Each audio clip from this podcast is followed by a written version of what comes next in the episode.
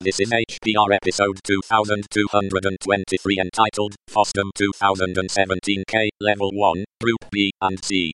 It is hosted by Ken Fallon and is about 115 minutes long and carries an explicit flag. The summary is Ken interviews the projects in Group B and C of the, the K Building Level 1. This episode of HPR is brought to you by anhonesthost.com. Get 15% discount on all shared hosting with the offer code HPR15. That's HPR15. Better web hosting that's honest and fair at anhonesthost.com.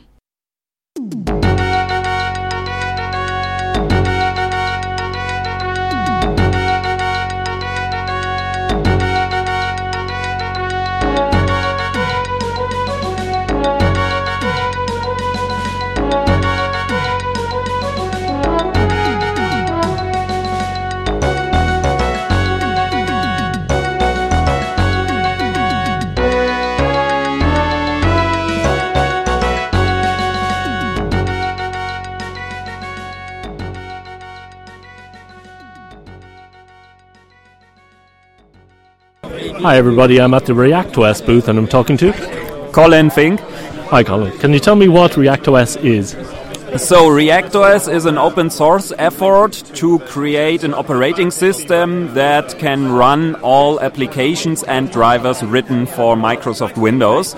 So, we are basically trying to establish window, uh, the Windows platform uh, as an open source platform. That is fully supported and maintained, bug fixes maintained, I guess. Um, yeah, there's an active uh, development community around it. It's still a big effort. We're still um, having much work to do, but uh, it's emerging very nicely, and um, yeah, more and more uh, Windows stuff is working nowadays. Okay, what sort of applications can you get running on it now? Um, for example, MS Office 2007 runs nicely already. Um, then, uh, yeah, we are we have recently got, uh, for example, the Java platform or also .NET running on it. Um, so uh, more and more applications written for these um, languages are supported. Um, right now, what we are showing here are also um, uh, laptops which run with um, the common Windows drivers. So, for example, this is using a third party Broadcom network driver. Always the bane of everyone's life. I'm sorry? Always a problem for people. Broadcom drivers. Um, yeah, we have the uh, we have the advantage that we can use the official ones by Broadcom and don't need to resort what like um, um, others are uh, supporting in their free time. Okay, and uh, so how stable is it? Is it? Can you use it? Could I run an organization on it at this point?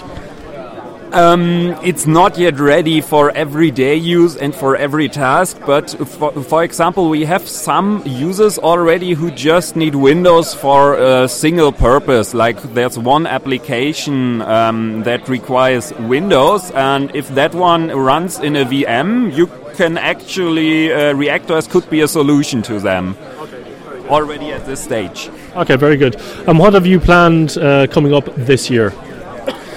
Um, for this year, first of all, we have uh, planned to be more present at um, exhibitions like FOSDEM or also, um, yeah, upcoming ones like in, in uh, at Chemnitz or in Bonn.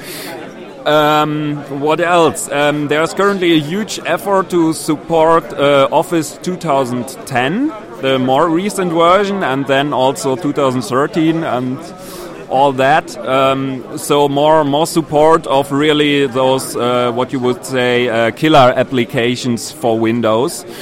Um, yeah, I think this will be a huge uh, effort that's going to be done in 2017, as well as, for example, more stable USB support. Right now, we are still distributing CDs, giveaway CDs here, but we're looking forward to do that with USB drives in the future. And who is supporting the? Uh, is there anyone supporting the project financially, or is it entirely community based?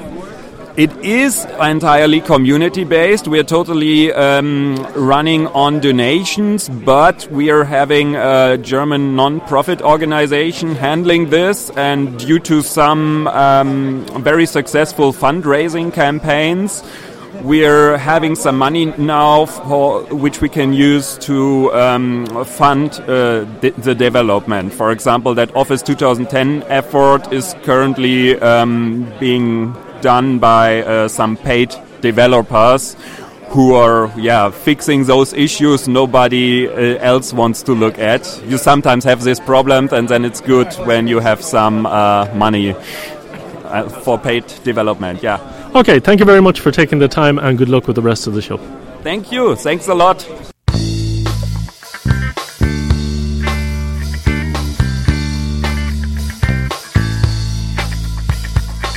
Hi, everybody. I'm at the Haiku booth and I'm talking to Francois.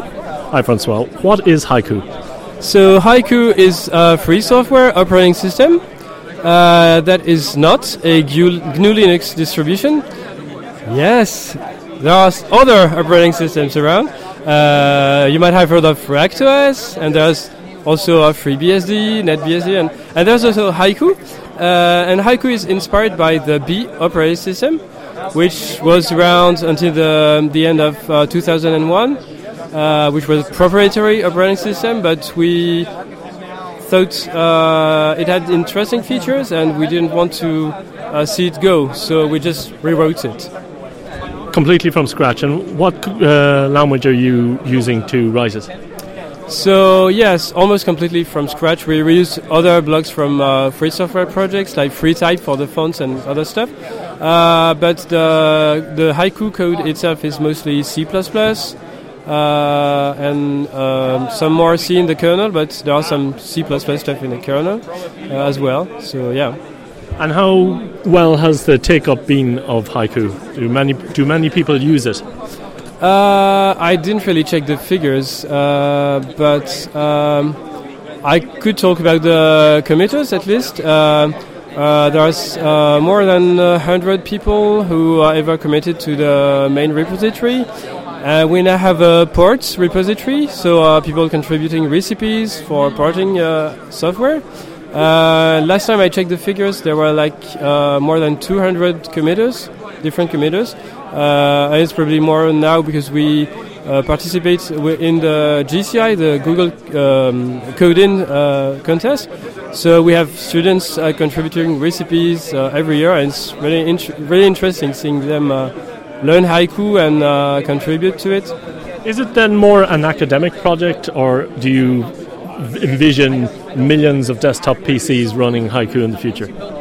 world domination. of course. Yeah, yeah. well, it's more of a pet project. Uh, it's it's really fun to, to, to do, and well, we try to do something different, so uh, to to make people see that there's not only GNU Linux, uh, and also, well, come up with new ideas that uh, Linux distro can uh, copy from us, maybe. so, what is, uh, if you can describe the desktop to me that I'm looking at, what makes it different than uh, a traditional desktop like KDE or GNOME? Well, um, it might look uh, a bit uh, oldish uh, in the, the style. Retro is the word you're looking for. Oh, yeah, retro is the word. Um, but well, we, we like it uh, that way. Uh, we don't really fancy uh, bubblegum effects and everything.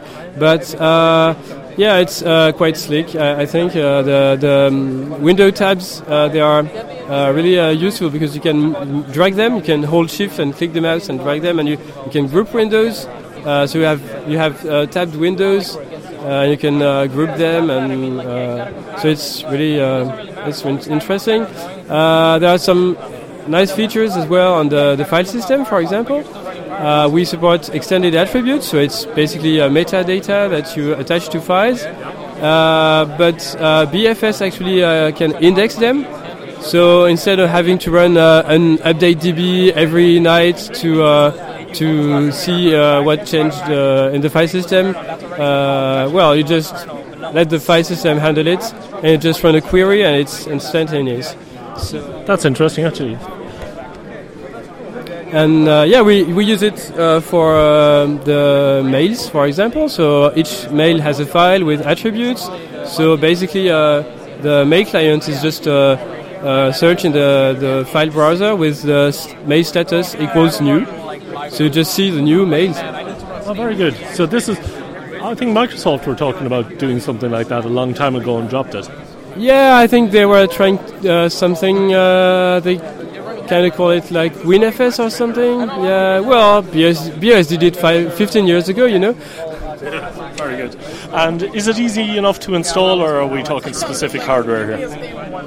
Uh, well, um, most on most PCs it actually boots uh, quite well. We still have some driver issues, of course, because it's not Linux, so uh, we need to write drivers. We do have uh, some help. Uh, for example, for network drivers, we uh, wrote a compatibility layer, uh, so we can actually uh, port FreeBSD drivers without much changing them. So we don't have to maintain a separate port. because I remember people from RTEMS, it's an embedded operating system. They first tried to port the BSD drivers one by one, and then it was a mess to maintain. And then they switched to uh, some uh, glue code, separate glue codes, and uh, it was much easier. So we just uh, used this, did the same as, as they did. Uh, but for graphics driver, we we support VESA modes uh, in most of, on most of the graphics cards. We still lack some 3D stuff drivers, for example, but. Yeah, well, it's in the works. Okay, can you can you use it for a daily driver? Can you email? Can you surf the net? That type of thing. Uh, yes, well, we have a mail client, we have an IRC client, that's important. Uh, yeah. Here at least, yeah. Yeah, sure. Uh, we do have a native browser now that uses uh, WebKit. Uh, well, if people are interested, we are still uh, wanting for Firef- Firefox ports. because we did have a Firefox port back, it was like version version two or something on BeOS, but you know, they, it's like, uh, oh, uh, let's ditch uh, native backends, let's use Cairo, and then we ported Cairo, and then they said, oh no, Cairo is bad, uh, let's use something else, uh, and then we said, okay, we'll just wait. you want to have somebody who knows Rust now? Yeah, exactly. Uh, well, that could be an interesting idea for like GSOC the Google Summer of Code uh, contest, maybe, if anyone is interested in porting Rust to Haiku. Um, we still miss uh, LibreOffice support. Uh, we have uh, Olivier around here uh, who actually uh, started an OpenOffice board back before the, the fork. I think some people expressed in, an interest in finishing the, the port for some, the Summer of Code, so maybe, who knows. Okay, thank you very much for taking the time and good luck with the project. Thank you.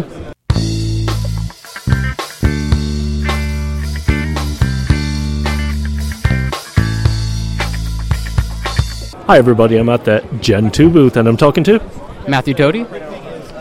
And Matthew, can you tell me what Gentoo is?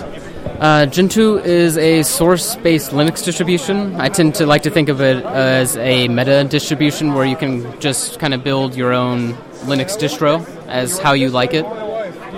So this was an immensely popular project a few years ago, but it seems to have waned a little in the meantime. Would you agree with that statement? Uh, I wouldn't say that it, the popularity has dropped. I would say that the uh, buzz around it has dropped. Yeah. yeah. Okay, that's fair enough. So how do I um, how do I get into Gentoo? I want to. I have a brand new laptop. What do I need to do? Well, we have a couple of live DVDs here that you can do. Um, uh, we also have. Uh, you can install really via any bootable media, like CentOS CD. You could use uh, Debian. Doesn't really matter as long as you can chroot in it. And uh, we have really, really good documentation for installing. Uh, the install process is mostly manual still. Um, we have the stage three, is what we call it. So you've got the stage one, stage two, and stage three. Yeah. So what are the differences? um, very quickly. Your time starts quickly. now. Very quickly is uh, optimizations and uh, how much of the system it contains. So, say um, um, somebody relatively new to, or say somebody like with a little bit of experience in Debian, bit of experience with Arch wants to move to Gentoo? All right. Uh, a little bit of experience. So if you've experienced Arch and Debian, then you, you've experienced some manual installs, which is a good thing. Um, and it will be a little bit hard at first, just because there's a lot of flags that you can do to turn on and off things. Like I like to use the example of LDAP. Not everything uses LDAP, so you can turn that off on a lot of packages if you don't need it, and just have smaller binaries. Okay, but say then uh, my boss comes to me and goes, I need you to uh, turn on the one thing that does require LDAP in all your applications. Then what do I need to do? Oh, then you need to recompile. Uh, but if you're deploying out to many, many servers or many desktops, it's not as much of a problem because we have binary package support. So you compile to a binary and redistribute that, and Portage just automatically portals that down when the use flags match something that's already compiled and you're good. You're and can, can, I take advantage of that then if I'm installing a system myself? You can. Uh, there's a few bin hosts out there. Um, I don't know of any off the top of my head, but they exist, and you can just use those to install the base system and then optimize later on if you wish.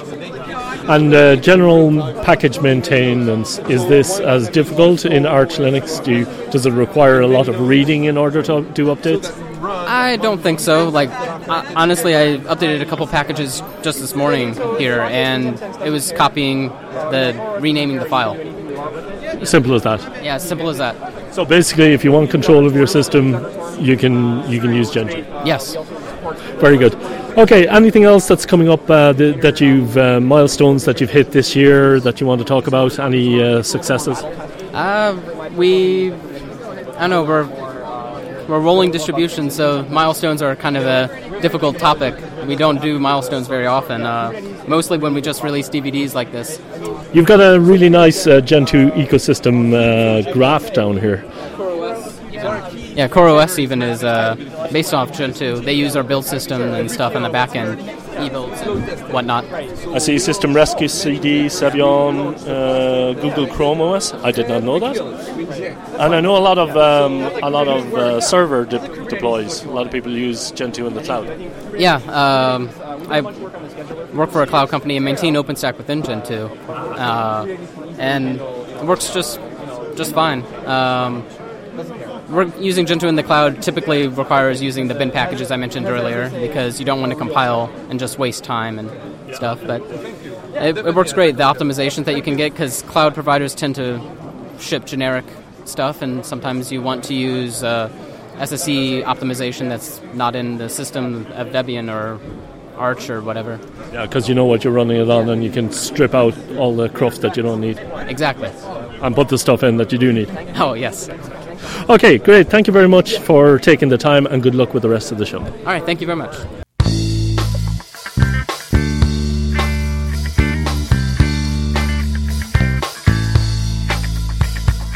Hi, everybody. I'm at the CoreOS booth and I'm talking to Brian Redbeard. Hi, Brian, sorry? Redbeard. Where did you get that name? A little bit of a uh, nom de guerre, as it were. Uh, I, it actually started as a pejorative in middle school where other kids would make fun of me because I could actually grow a full beard in middle school and my parents wouldn't let me shave. Very good. That's a story for another time, but we're here to talk about CoreOS. What is CoreOS? CoreOS is a minimal operating system specifically designed to run containers at very, very large scale. And it's based on? It's actually based on Gentoo. Uh, we use Gentoo under the hood uh, as an actual SDK for building the entire operating system. Okay, awesome. And that's a lot of buzzwords you got in there. Can you explain to our uh, regular old listeners what a container is and why I would want a special operating system for that container? Absolutely. So a container is actually just a set of components that the kernel provides that are carved out so that you have separate namespaces for networks and users and mounts and things like that so that you can actually bring multiple user lands on top of a single kernel and run them concurrently at the same time.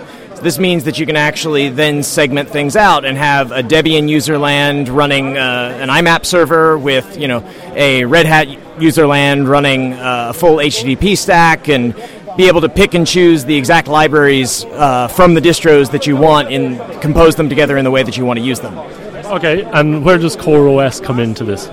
So, very, very early on, we realized that being able to automatically update systems and build higher order distributed systems was a really going to be critical to the security of the internet. So we wanted to come up with a way where it became easy to move a workload from one machine to another, and containers were re- very, very critical in doing that. So we kind of started out with LXC very early on, then we moved to Docker, then we kind of created our own container runtime to be able to manage things exactly the way that we saw kind of the most optimal. And uh, being able to have that stateless machine under the hood that could schedule a workload and move it around made it much, much easier to uh, automatically update things and, and fail across uh, hosts when you had transient hardware failures. So does CoreOS run on the native hardware providing the uh, Docker containers, or does it run within the Docker containers themselves? It actually runs underneath the hood and is the thing that actually spawns the containers for you. Uh, in, in, a lot of cases, folks actually run it as uh, a virtual machine, though uh, internally we actually use a lot of physical hardware, so it ends up being the hypervisor for containers in that case. Okay, so uh, physical hardware, then you would have CoreOS, then you would have Docker. That's absolutely correct. That, absolutely correct. And then on top of that, you have uh, Red Hat or Debian or whatever else. Certainly. And then CoreOS provides the tools to migrate and expand and increase memory and stuff like that. Exactly. And we also have built in a lot of, uh, as I was saying earlier, like uh, critical things that you need for distributed systems. So we have a, distributed key value store called etcd that actually allows you to replicate uh, configurations across machines.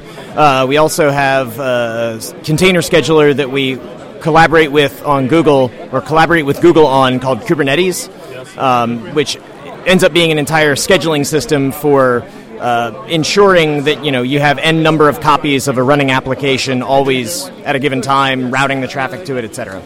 Okay, very good. So where can I get more information about the project? So going to coreos.com and also checking out our uh, CoreOS user and CoreOS developer mailing lists. Okay, very good. Thank you very much. Is there anything that uh, you want to bring to our attention come up during the year or Certainly. So, coming up in the end of May and early June in San Francisco, we have CoreOS Fest, which is our annual user fest, uh, where we kind of bring in folks from the community to share both the things that they've done and uh, the ways that they're using technology built by CoreOS. Fantastic. Thanks very much for taking the time and have a good show. Have a great day.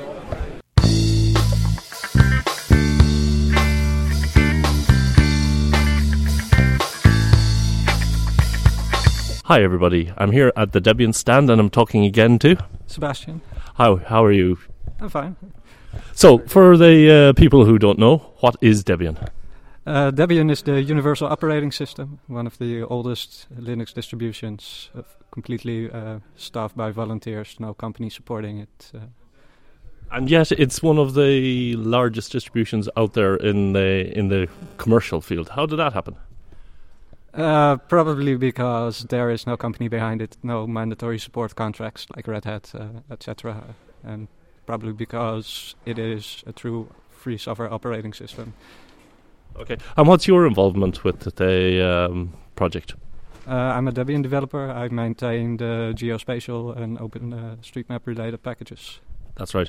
Listen, uh, what have you planned for this year? What happened last year in the Debian community? What's coming up this year? Uh, what's coming up this year is, of course, the stretch release. Yes.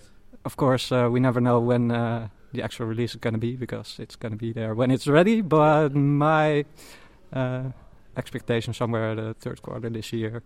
The freeze is coming up uh, tomorrow. That's the hard freeze, no new packages, etc. So, if things work out with the OpenSSL 1.10 transition, uh, we might be able to do it sooner. But So, what's that transition? Is that there's always sen- seems to be one thing that causes a problem? Is that Uh, yeah, fortunately, it was not a game this uh, this time. I remember Frozen Bubble causing a delay uh, in a previous release. Uh, but the thing with OpenSSL now is the OpenSSL maintainers would like to have OpenSSL 1.10 in Debian Stretch because of the support for the Cha-Cha uh, cipher and other improvements in OpenSSL. Yeah. On the other hand, OpenSSL 1.0 is the long-term supported release, which makes more sense for a Debian stable release. And the biggest problem is that the API broke, so a lot of software needs to be patched to work with OpenSSL 1.10, and with many of the packages in Debian, they simply don't have that support yet. So we now have both versions in Debian, but uh, not all of the packages, far too many, still haven't been rebuilt with either one. So that's uh, one of the biggest pain points to sort out now. Okay, last year when we were talking, the big issue was uh, uh, switching to system or uh, systemd. that's on systemd. How has that turned out? Uh, I think the big fuss is over now. The Debian guys have s- uh, s- started up their alternative. I think they've made the first release now, so everybody who doesn't like systemd has a nice place to go. And everybody else who didn't make a big deal out of it is happily using it. And Life goes on. yeah, exactly. It's been almost three years now since the release of Jessie, which made systemd the default. And I think we uh, most people are pretty much happy with it. It works. And Debian, what other events are going to be happening around here in FOSDEM this time? Well, as I said, we have the nice blog post on bits.debian.org with uh, a list of Debian-related speakers here. Uh, at least uh, 45, uh, as I see right now, so that's good.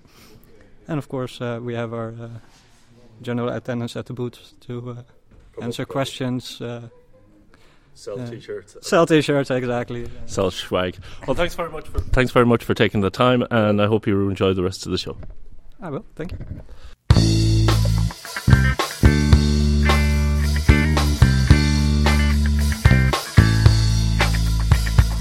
Hi, everybody. I'm at the PostgreSQL stand, and I'm talking to.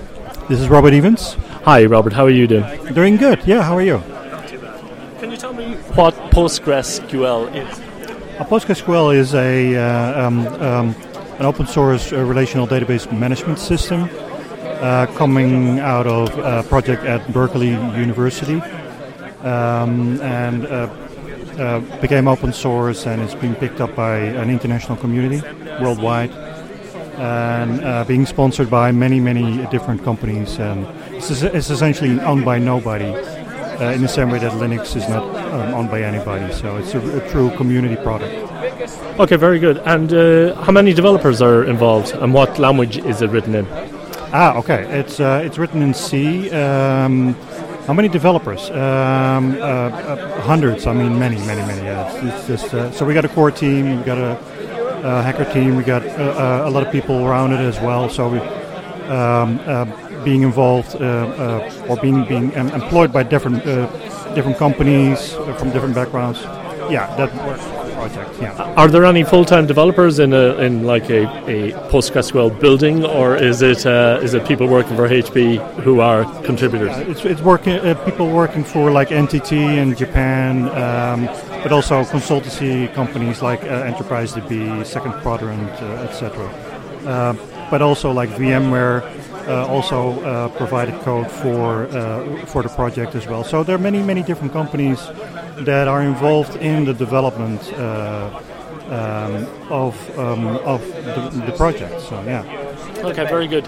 And um, it's becoming uh, quite popular now to, to run it in the cloud. It seems to be. Uh, so, how would you suggest that people would best deploy uh, PostgreSQL in the cloud? in the cloud. Well, um, uh, most cloud providers actually have Postgres in the cloud. Uh, so Amazon has um, uh, a Postgres um, service.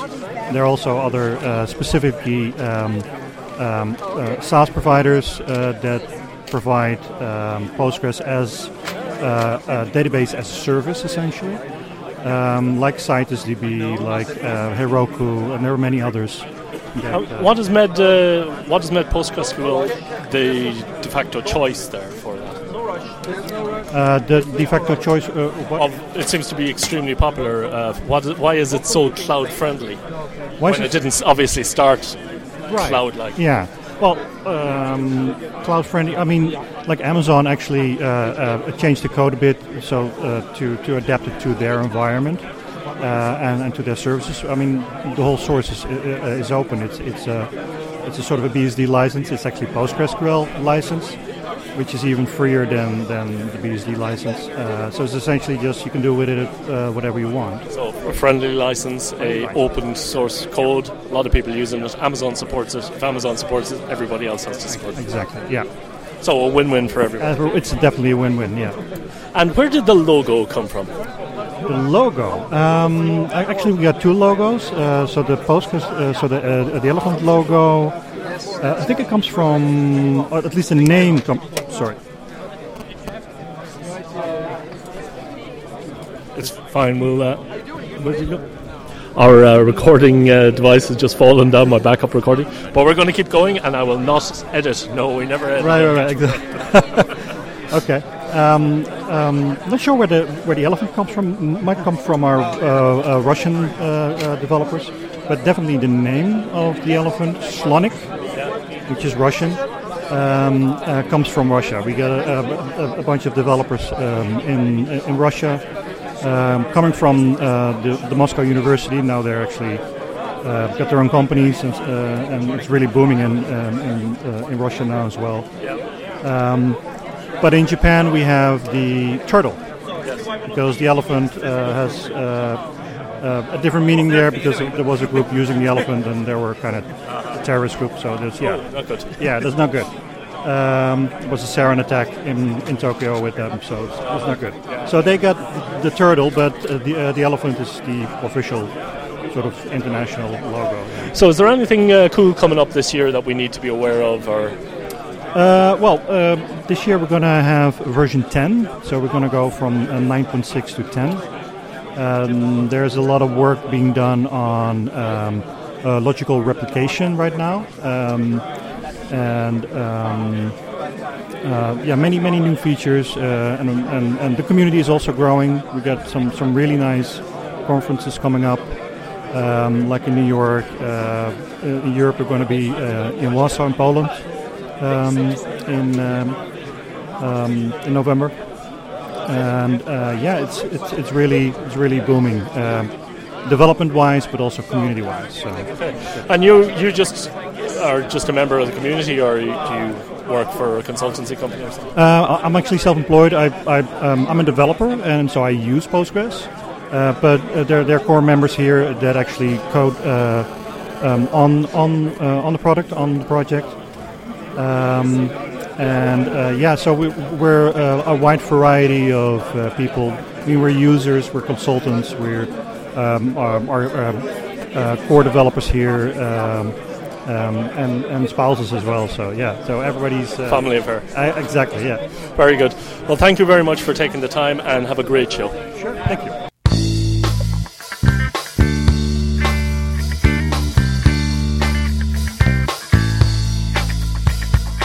Hi, I'm at the Nextcloud booth, and I'm talking to.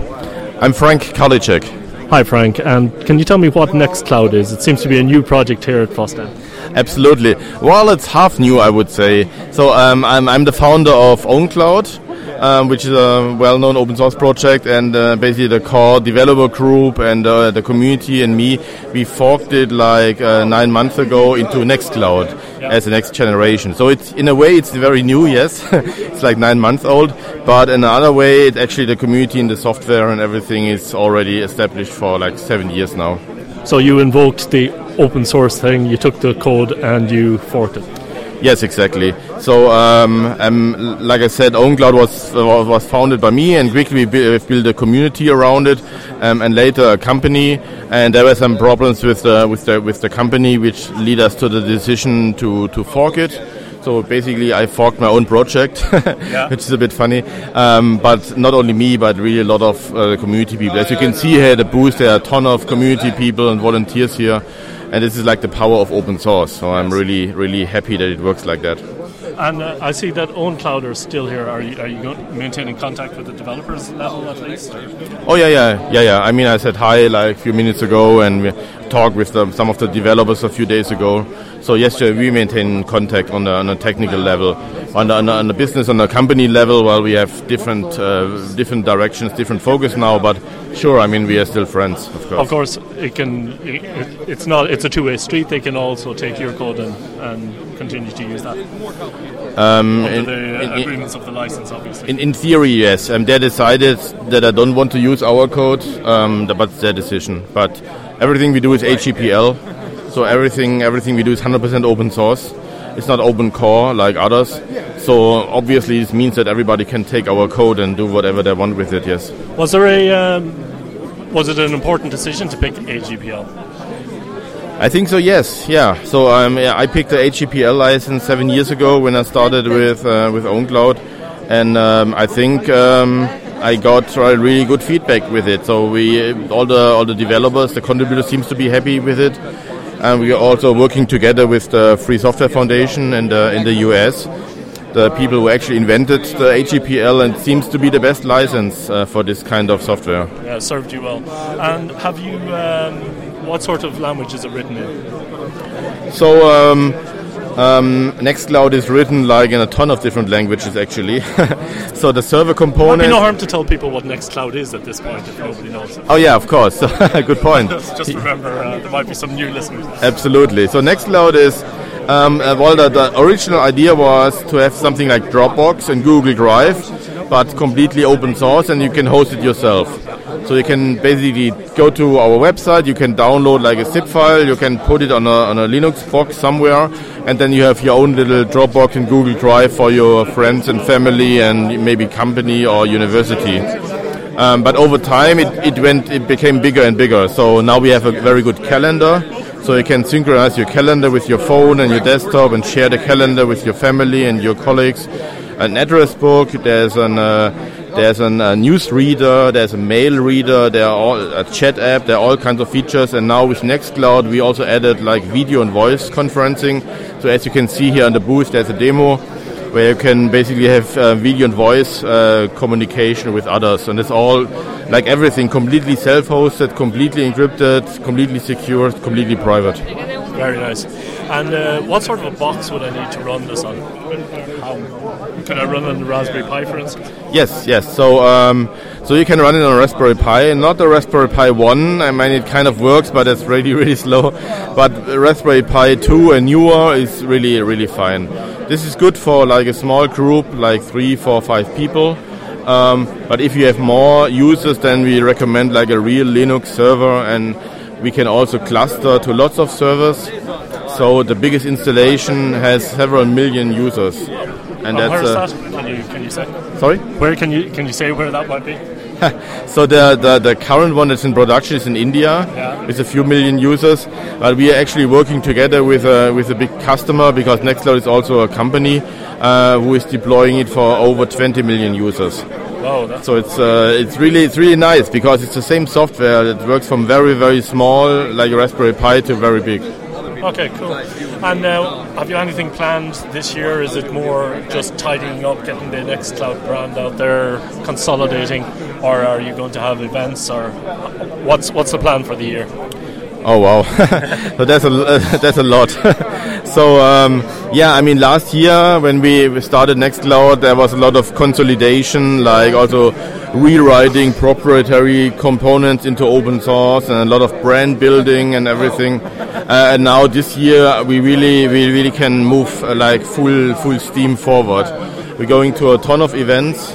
Um, so there is like just um, OSCON uh, this year, then there is uh, Scale like in, in, in, in Los Angeles in two weeks, and Mobile World Congress, and um, a, a ton of um, open source events.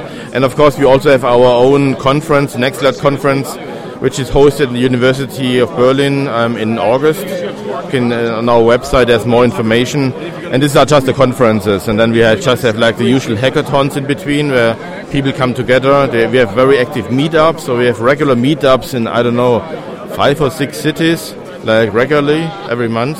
And people coming together to work on Nextcloud. And uh, yeah, that's just these are just the events, and then of course we have like big plans for the software too.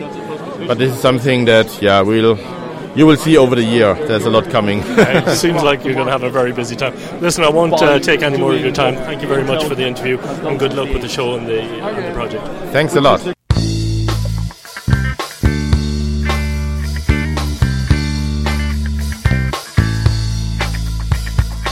Hi, everybody. This is Ken. We're here at the Bazel booth, and I'm talking to. Hi, my name is David Stanke, product manager for Bazel. And what is Bazel? Bazel is a build and test system. It's based on the system built uh, at Google over the past 10 years called Blaze, designed for massive builds with uh, incredibly fast reproducibility. Um, and Bazel is our open source version of it. We open sourced it in 2015 and are looking to build a community. So, would it be similar to Jenkins or something like that, or? So, Bazel works at a lower level. Bazel is uh, similar to a Maven or a Make. It's the thing that does your compilation and your test of your code base. You can plug it into a Jenkins or other CI systems. And uh, what is it written in? What language? Uh, it's written in Java. I was expecting Go there, to be honest.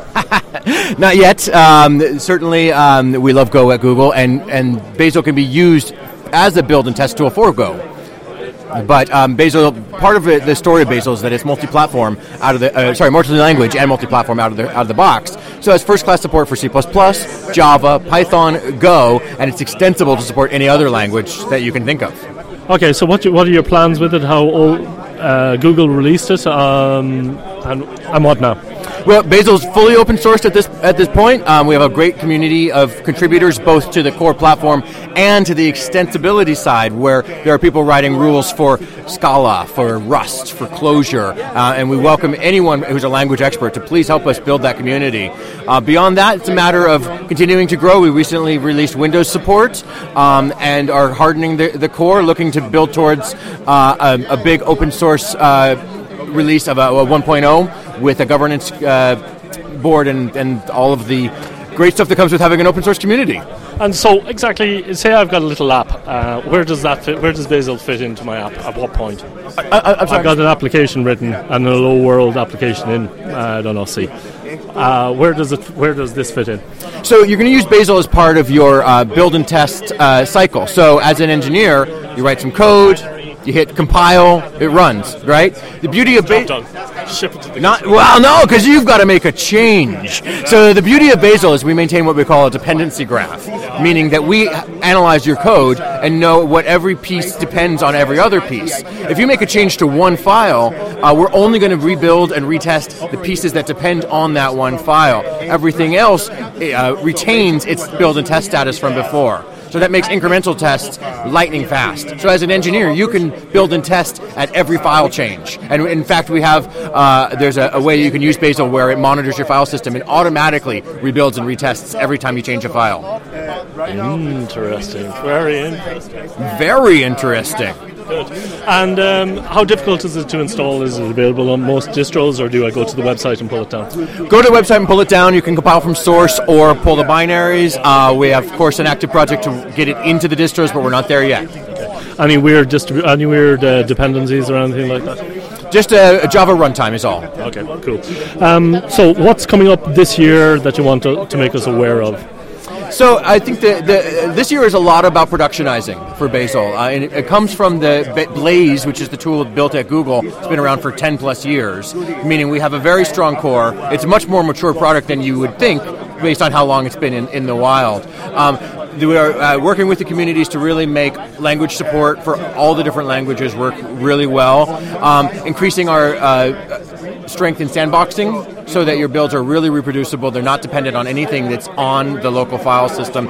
Um, and hardening Windows support is a big part of what we're doing right now. And what was the motivation, uh, if after 10 years that you were using this as a tool, why even bother open sourcing it? Well, one thing that happened is that uh, a lot of Google open source projects, uh, so say something like TensorFlow, uh, they have Googlers and then they have external contributors. And the Googlers are really used to using this tool and love it. Uh, it's harder for them to make contributions in, a, in an environment that they're not familiar with. So by opening that up, we make it lives easier for Googlers. As the external community starts to experience it, they get excited about it, uh, and then that continues to pull it out. It also helps with you know spread the word about how great Google engineering is, helps with recruiting efforts, um, and helps for new Googlers coming in if they understand the tools that we're already using inside. Okay, fantastic. Thank you very much for taking the time, and good luck with the project. Thank you. It's a pleasure.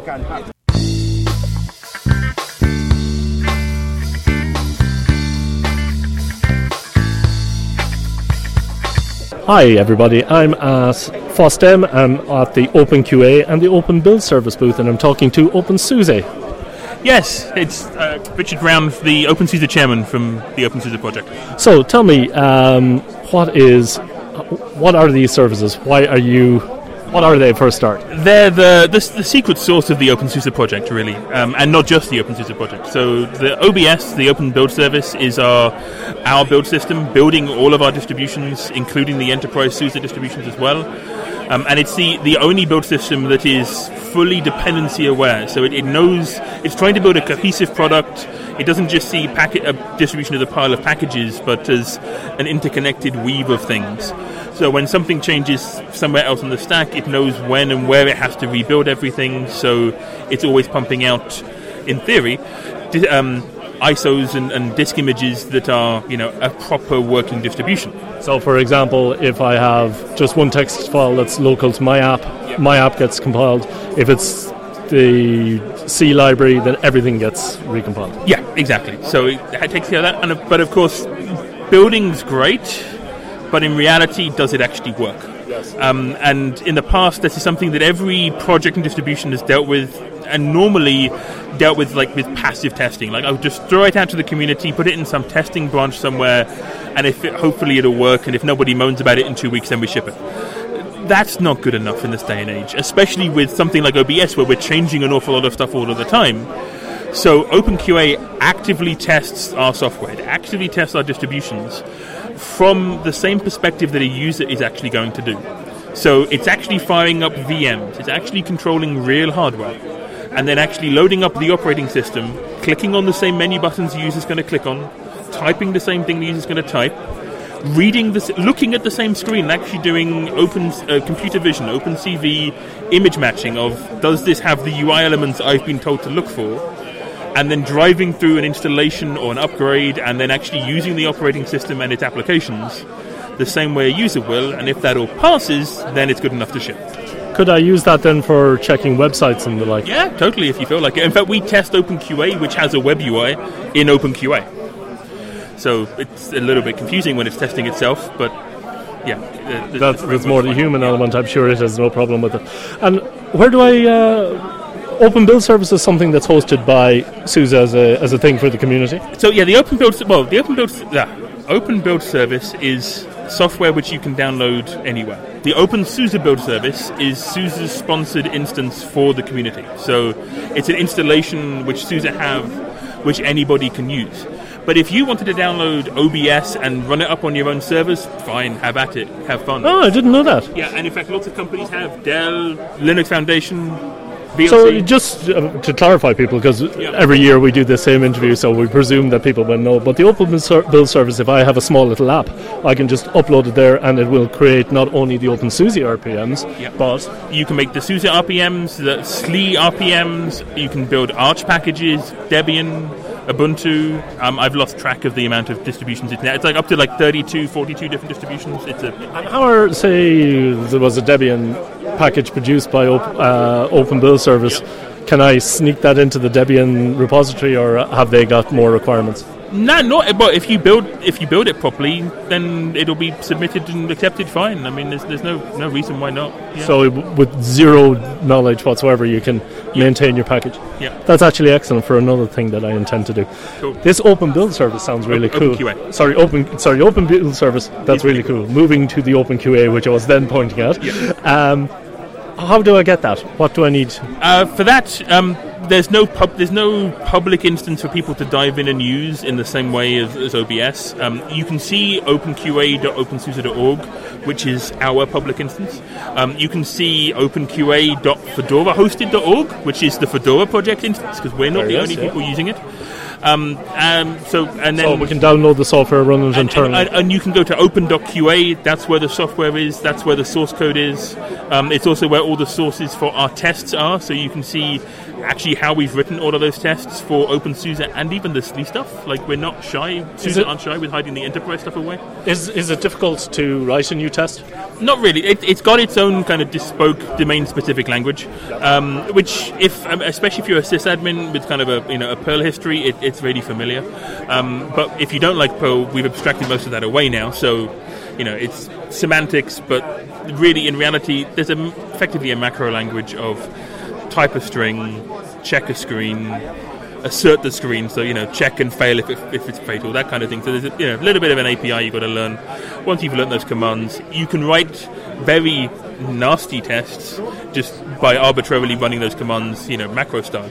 If you then want to get fancy and start programmatically doing stuff like uh, look at the screen, check for this element, if this element there, go off and do crazy Yeah, stuff, yeah. we've got all that power in there too. So you can do really dynamic tests of actually reacting to stuff you might not be expecting. And then have OpenQA still work. So we can teach OpenQA to like work around its own bugs and that kind of thing. Okay, fantastic stuff. I uh, I will definitely be looking at that because I have a requirement in work for for automated testing.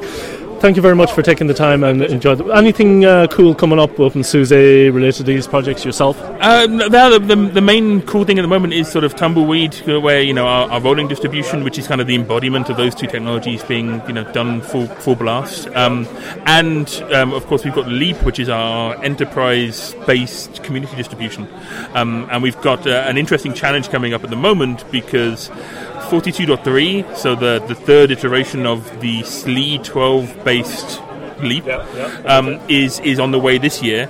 And in parallel, we're developing the new code base for SLE 13 slash Leap 43. So it's going to be a really busy year for us doing kind of two code bases in parallel. Um, and we'll be leveraging, leveraging all these tools because if this stuff doesn't work the way I just said it did, um, we're, we're, we're screwed. Yeah. Okay, excellent. And thank you very much from the community for providing the open build service and the software. Yeah. All right, enjoy the rest of the show. Thank you very much. Cheers.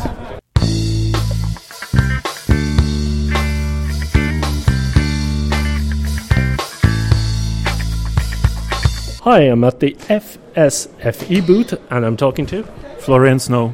Hi, and what's your relationship with the project? I'm a volunteer, so I help out here at the booth and I organize a local group in Franconia in the upper part of Bavaria, northern part. So, this is the Free Software Foundation Europe. Exactly. So, we're like the European um, spin off of the Free Software Foundation that was started by Richard Stallman in North America. Can you tell people who don't know what that is?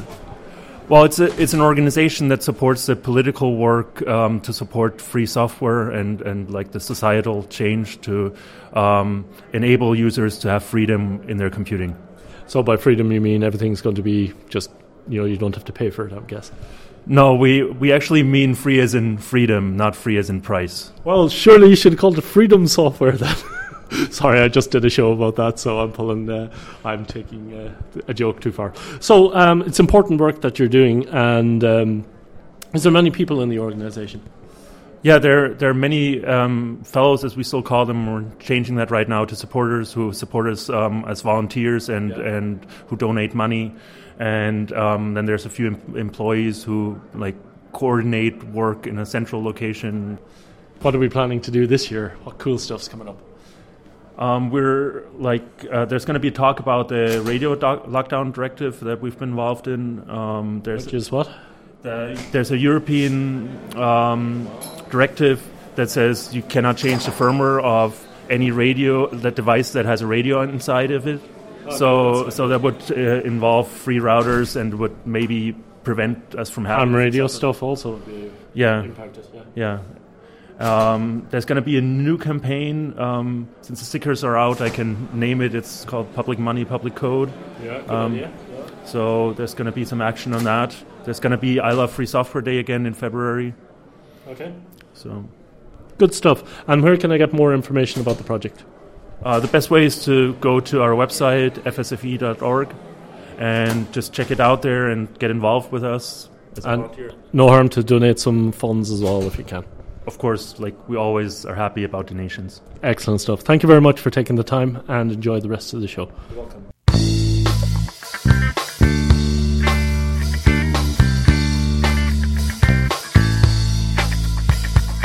Hi, I'm at the Vikings Libre hosting provider booth and I'm talking to. I'm Thomas. Hi, Thomas. What is Viking Libre hosting? So, uh, Vikings is a new project uh, which does basically Libre friendly and sustainable hosting. That's the main focus is Libre friendly and sustainable.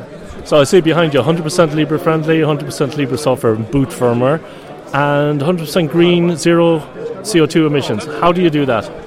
So we basically have the uh, well, m- most modern platforms are usually encumbered by proprietary hardware, uh, firmware, and software. Uh, like the platform we use is the uh, Vikings D16, which is based on a ASUS mainboard. So this is a, a. I'm looking now here at a pizza type server. Exactly, and this has been reverse engineered by by the Coreboot people, and uh, which allows to run this mainboard uh, completely with Libre software. So the BIOS is completely Libre, and if you also run a Libre operating system on it, you have a full stack Libre system, which allows us to uh, provide for Libre hosting. Uh, so basically, we will provide uh, email, storage servers, VPSs, uh, also dedicated servers based on this machine. And uh, sustainable, we do uh, by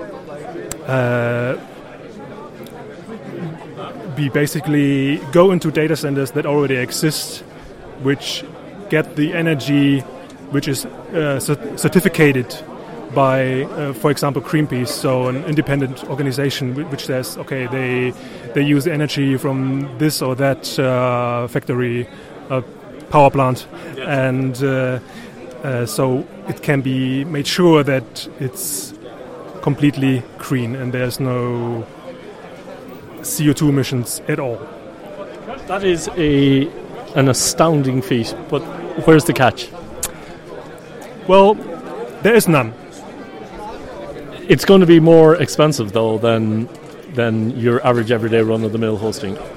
Actually, not because the platform we use is uh, is, is quite recent. It's been uh, sold, still sold, and has been sold since 2012. Uh, it's still very powerful. We have uh, two CPUs with 32 cores, up to 256 gigabytes of RAM. Uh, so it is a platform you can use for the next at least three to five years, and after that time, uh, we will we will probably gear towards the power platform, which will provide for for uh, even more power. That that is really well. How can I say that? It's uh, in, in, at that time it will be more efficient, like monetary wise, to provide to, to use this platform. This will be at some point.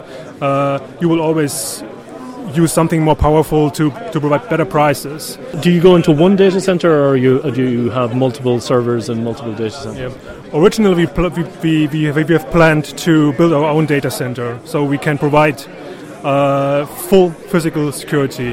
Um, we have done a crowdfunding last year, uh, which ended uh, last month, and uh, it wasn't very successful. So now we are doing basically Plan B. So we are going into existing data centers and enable them, so to say, uh, with our Libre services and our Libre hosting platform. So uh, by doing that, we save a lot of money, of course, with a catch that we can't really provide for complete physical security because it's not our data center. We will have uh, some hardware that will provide for that, namely Flexware, which will be developed uh, this year and uh, will be sold this year for this mainboard. Um, and uh, this will so with this Flexware you can provide any system uh, based on the on the on the D16 uh, server anywhere, even in the US. So if somebody changes uh, the hardware, like for example, uh, the NSA takes the server out of the rack and they tamper with it, you will find out about it, and you will, will be notified, and you can say, "Oh no, somebody has tampered with it." I will, I will, for example, if they flash another firmware, you can say, "Oh no, I will just reflash my firmware," or you will say, "No, I can't use the system anymore." Yeah, Uh, no more trust in that server. Okay, that's a that's an interesting uh, approach. Um, do you think that there has there been a lot of interest in? in Yeah, actually, we have a lot of, despite the failing of the crowdfunding, uh, we have a lot of interest, especially from the US, for people who are really worried about the current situation. Oh, I wonder why. And uh, I think that uh, it, that we will will succeed with this. Uh, It seems logical that if you have a, um, you know, someone like Greenpeace, they should be running their servers on, you know, uh, energy neutral servers. They should be running a website on, you know, it, it seems like a logical thing to do if you're into there's a whole industry sector there that should be running their servers on something like this. So it's, it's a good opportunity. Where are uh, where, did, where did the name come from, and uh, where are you based? Well, we are based in uh, Germany currently, and uh, the data center we can actually go in any data center we want to. Right now, we are in a data center in Frankfurt and in a data center in Nuremberg. Uh, so customers, potential customers, can uh, set up a strategy to have redundancy, for example. And the name Vikings, uh, it's just a cool name. It, uh, Nothing to do with your beards or anything. it has nothing to do with my beard, and uh, basically the Vikings, were where people, well, what what we know, they, they, they fought for their rights. They were not only people who who went to England and killed everyone for for for for for, for the gold and silver. They were people who. Normal people like you and me who were worried about their future and they fought for their own future. And we are doing the same. We're not killing anyone, uh, there's a difference, but we're also very worried, and that's why we are offering this project to the people. Okay, so how do I sign up? What are the prices? What what sorts of solutions are you offering, and where do I go to? Vikings is a very new project, so we are still in the startup phase, and there will be uh, a pre-ordering uh, going until the 1st of May, when we will uh, go live with our platform. And it's Vikings dot.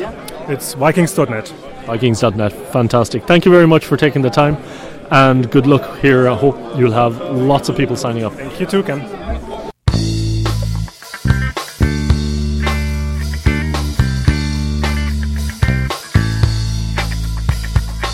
Hi, I'm at the General Tor Network stand, and I'm talking to. To Vary from Frënn vun der And what is that? Well, Frënn vun der uh, is Luxembourgish and stands for Friends of the Onion. And we are a TorServers.net partner organization, which means that we run Tor nodes all over the globe. Okay, now I'm going to, as you're the first one here, I'm going to need to ask you the question what is Tor and what does it do? Tor is a software that you can use to uh, anonymously surf the internet. That's basically what Tor does, and it helps uh, people all around the world to communicate with uh, other people and to securely communicate. And how does it do that? Well, it's uh, doing it with the so-called onion routing, which means there are multiple layers of servers that it will use to get to uh, the internet site you want to visit. So, who started this project? Who said? You mean the Tor project or our organization? The Tor project to start off with. The Tor project. Well, this was some some fancy guys that thought, okay, we need anonymity in the internet, and which got help from the uh, U.S. government with uh, governmental funds, and uh, yeah, which are now spreading the word of Tor, and uh, we are trying to get organizations like ours to run the infrastructure.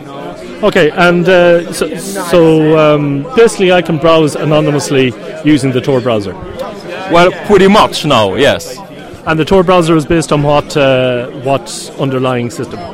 Well, it's using the uh, Firefox with some modifications that it uh, like something like to block JavaScript by, by default, and uh, yeah, which use the, the Tor as a, a proxy server. So I've downloaded uh, that that uh, application, and it seems trivially very very easy to use. Is it still safe if it's so easy to use? Well, we are trying to make it as safe as possible and as easy as possible, which always means that we have to um, adjust things because normally if you uh, make things easy means that you are offering or um, which reduces the security and that's uh, always a game we have to play and to get in um, yeah, on the same equilibre and well, it's pretty hard but we are trying to make it as easy and as secure as possible And what's your organization? What does what does your organization do? Well, our organization, which is based in Luxembourg, is uh, currently trying to get more exit nodes and bridge servers on the Tor network. So, what's an exit node, and then what's a bridge server? Well, an exit node is basically the last server uh, Tor uses to get out to the internet. So, uh, if you are uh, using Tor, the probability of uh, going to one of our exit nodes is right now at 5%. So uh, the website you are using or visiting will see the IP address of our exit nodes. So if I if I'm browsing Google, for instance, and I come out at google.lu, is it? Then I'm coming out through you guys. Yes, yes. Thank you very much, then. There you go. and um, uh, why are you here exactly? And who pays for these exit nodes? Surely there must be an awful lot of traffic coming out then. Uh, well, yeah, we are. Uh, we have generated like 20 petabytes of traffic uh, for the last three years, and all the servers are running with uh, donations from members or donations from, like here, the FOSDEM, or back in Luxembourg we have the HackLU and other conferences. So uh, we, yeah, we depend on donations. Okay, and got- what motivated you to get involved in this? So uh, the motivation was like that we had the first crypto party in Luxembourg, and we thought about yeah, why not invite people over the all over the globe to come and speak to us. And we invited Moritz, which is the founder of TorServers.net, which already runs uh, exit nodes all over the globe, just like we do. And he just asked us, well, guys, why don't you create an organization like ours, but in your country? And we were like, okay, well, we are from the Chaos Computer Club Luxembourg, why not? So we created it in 2013, and yeah, we began to run exit nodes. And now we have currently like seven exit nodes in Slovakia, Romania, and Luxembourg, and a hell of a lot of bridge servers all over, all around the globe. What's a bridge server? Well, a bridge server is uh, mainly a server you use when you can't uh, directly connect to the Tor network. Like in China, which uh, is censoring connections to the normal Tor network, you have to uh, use a bridge server to get around this uh, censorship. And is that is that something that uh, does that need to be as high bandwidth as the exit nodes? No, not as the exit nodes, because bridge servers are only used to uh, make the first connection to the Tor network. And not uh, every county censors the direct connection to the Tor network. That means that not everyone has to use bridge servers. Only those countries like in Syria, Iran, or like China that are mainly using it. So who can help out uh, if they wanted to um, say I have a 100 megabits internet connection? Can I help out, or is it better for organizations? Well, I recommend everyone to uh, under an uh, organization. Why? Because um, we had to go to a lawyer, which uh, wrote us uh, down the Luxembourgish law about uh, hosting nodes and doing all the stuff with the traffic. And it's a hell of a lot better to uh, be in an organization because when it comes heart to heart and the police is knocking on your door, you want to have something, someone behind your back. And in this case, it's our organization and the law. So if um, uh, what what do I need infrastructure wise in order to be doing an exit node or a bridge node? Well, uh, if you look at our infrastructure, we are only hosting gigabit exit nodes. So that means we need at least like 16 gigabyte of RAM. We need uh, an i7 CPU to handling all the the traffic, and yeah, of course, on me to a gigabit uh, connection to the outside world. And who would uh, who would be um, who would be inclined to give that sort of service? Well, not many ISPs because um, you know there are also bad guys that use the Tor servers for doing spamming or DDoSing or hacking, and uh, we are mainly Kinder porn, of course. Yes, yes, yes, of course. And we are mainly convincing ISPs around the globe to allow Tor because it's also used for good case.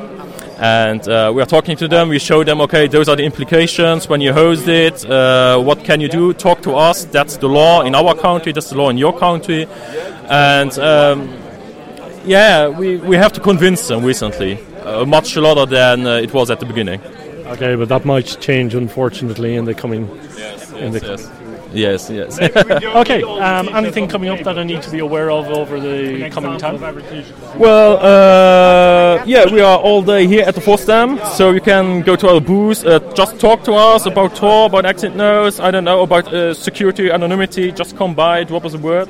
We also have some gimmicks to sell, and well, recently we are trying to, in our country, to go to the libraries and say, okay, that's a Tor project, why don't you host a bridge server at your uh, facilities? And uh, yeah, those are some flyers, just educate the people about Tor, and we are trying to yeah get in uh, contact with uh, libraries. Okay, very good. Thank you very much for taking the time. No problem. No problem. Yeah, very good.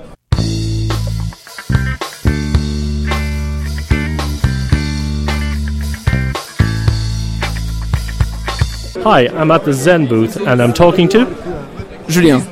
Hi, and can you tell me what Xen is, and specifically what Xen Orchestra is? Xen is a virtualization solution, and Xen Orchestra is a web interface for it. Okay, so what's a virtualization solution? It allows you to create uh, virtual machines um, and to abstract uh, physical resources. Okay, is this more like VMware or more like Docker? More like VMware. So I could run Windows on a Linux machine. Exactly. And so um, that's been going for a while. Is there is there support for Xen in the in most distributions and in the kernel? Uh, I'm sorry, I, I can't understand that. Is there support for Xen in the kernel? I don't, I don't know about that. And uh, what is Xen Orchestra then? So Xen Orchestra started as a, a web management UI, but now it's more lo- lo- like a, a cloud light solution based on top of Xen. So you can uh, you can you, you have a self a self service. You can create users, delegate some resources. You can uh, schedule some backup jobs, and you can administrate uh, your servers from everywhere because it's a web based solution. So you can cr- you can add servers. Can you increase the size of disks, for example? Exactly. Yes, you can do uh, all that. You can start to migrate your machines. And how do uh, how do I go install that? Uh, you just have to, to get on GitHub. Our GitHub, the, the whole code is here, and you have a link to the documentations, and then you can find how to install it from the sources. And if you if you are an enterprise and you don't want to to handle that by yourself, you- we also sell a solution when the Xen Orchestra is already bundled in the virtual machine. Very good. And uh, is there any um, major updates coming this year? Have you added new features in the last year? Yes, we've worked, we've worked a lot on um, on uh, backups, uh, Delta backups, and uh, file level restore. But uh, this year will probably we be more about hyperconvergence and uh, hyper hyperconvergence. You know, it's when uh, each host is not only a, compu- a compute node, but it's also a storage node, and the and uh, because we are we are using GlusterFS on top of it, so the the whole uh, storage is, is seen as a, a single uh, a single storage unit with a replication. So this is the main feature for this year. Okay, very good. And are there any conferences or uh, events coming up that you'll be at? Uh, we don't know yet. Probably uh, a Xen Hackathon and maybe a LinuxCon in US. Okay, very good. Thank you very much for taking the time and enjoy the rest of the show. Thank you.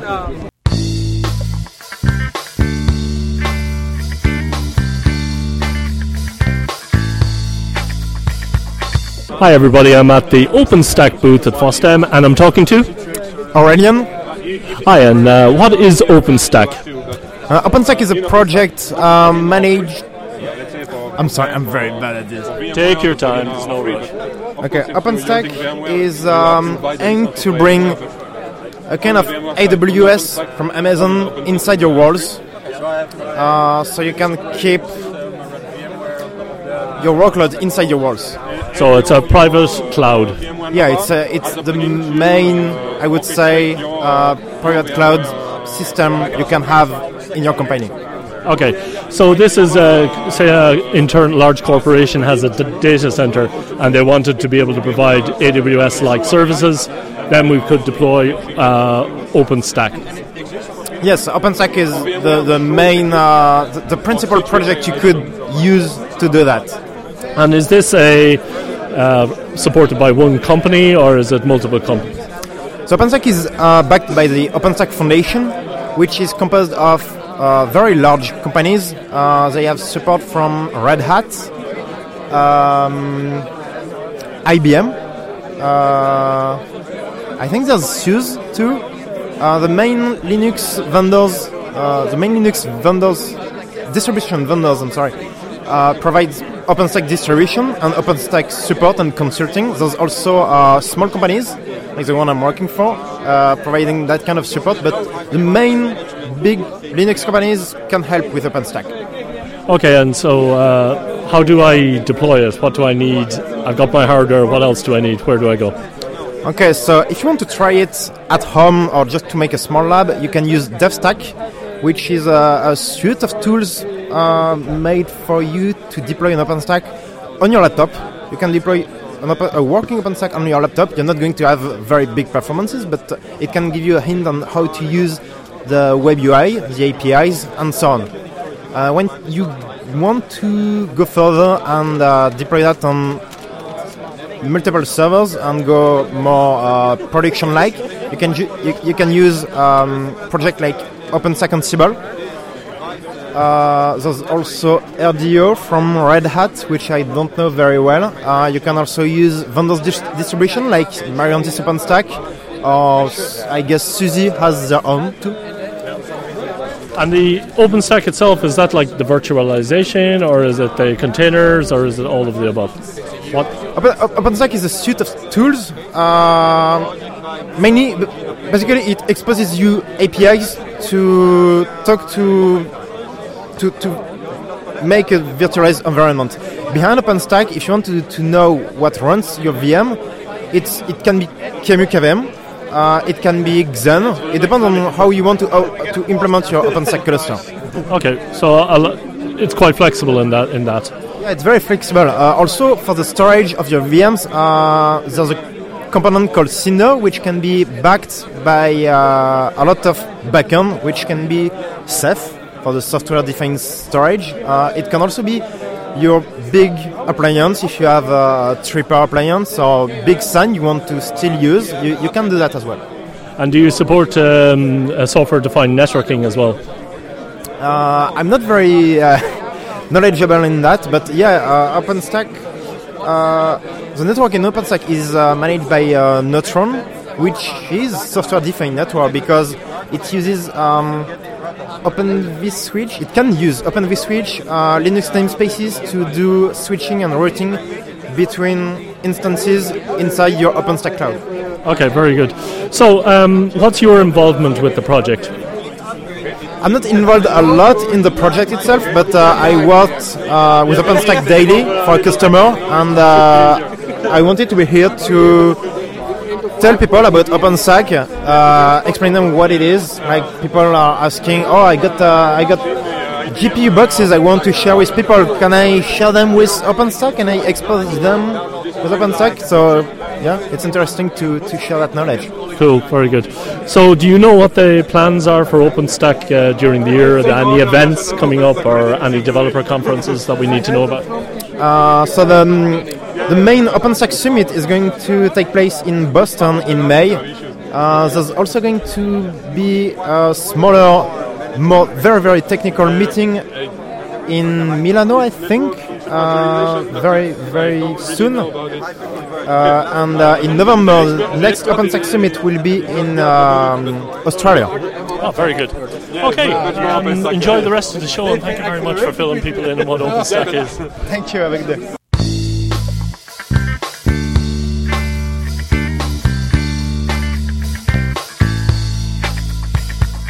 Hi, I'm at the oVirt booth and I'm talking to Yaniv. Hi, and uh, what is your relationship with the oVirt project? I'm an oVirt community member. I'm part of the development team. I also develop uh, oVirt as part of my work at Red Hat. Okay, very good. And what is oVirt? So, oVirt is a complete data center virtualization management system. You manage your host, you manage your virtual machine, and all the infrastructure around it. Essentially, it gives you an infrastructure as a service complete solution. Okay, and how is that? Is, is that using OpenStack at all, or?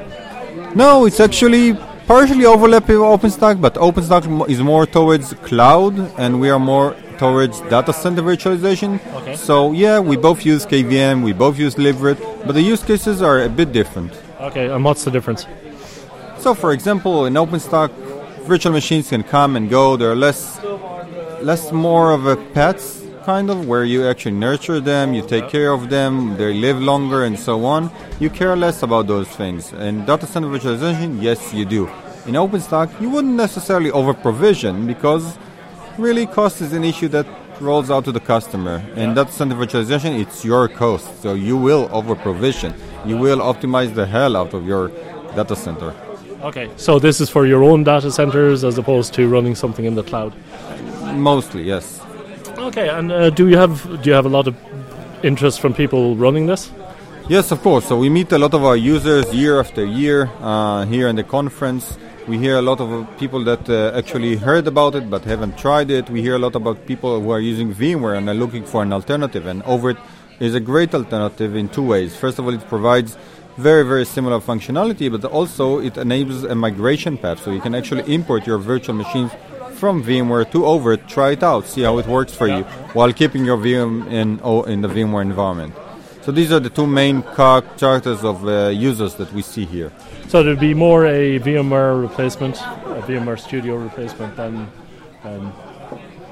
for uh, something like Amazon Web Services, I'm guessing. Yes, yes, it's going to be a VMware replacement. It's going to be a replacement for people who actually run already VMs using KVM libvirt but doing it themselves. Now, it's okay if you do it for one server, for two servers, but it really doesn't scale up. How does uh, what sort of things can I get now as a as a customer of that? Do I get snapshots, backups? Everything you can think of. We have hundreds of features. All the top features that are critical for virtual machine management are there.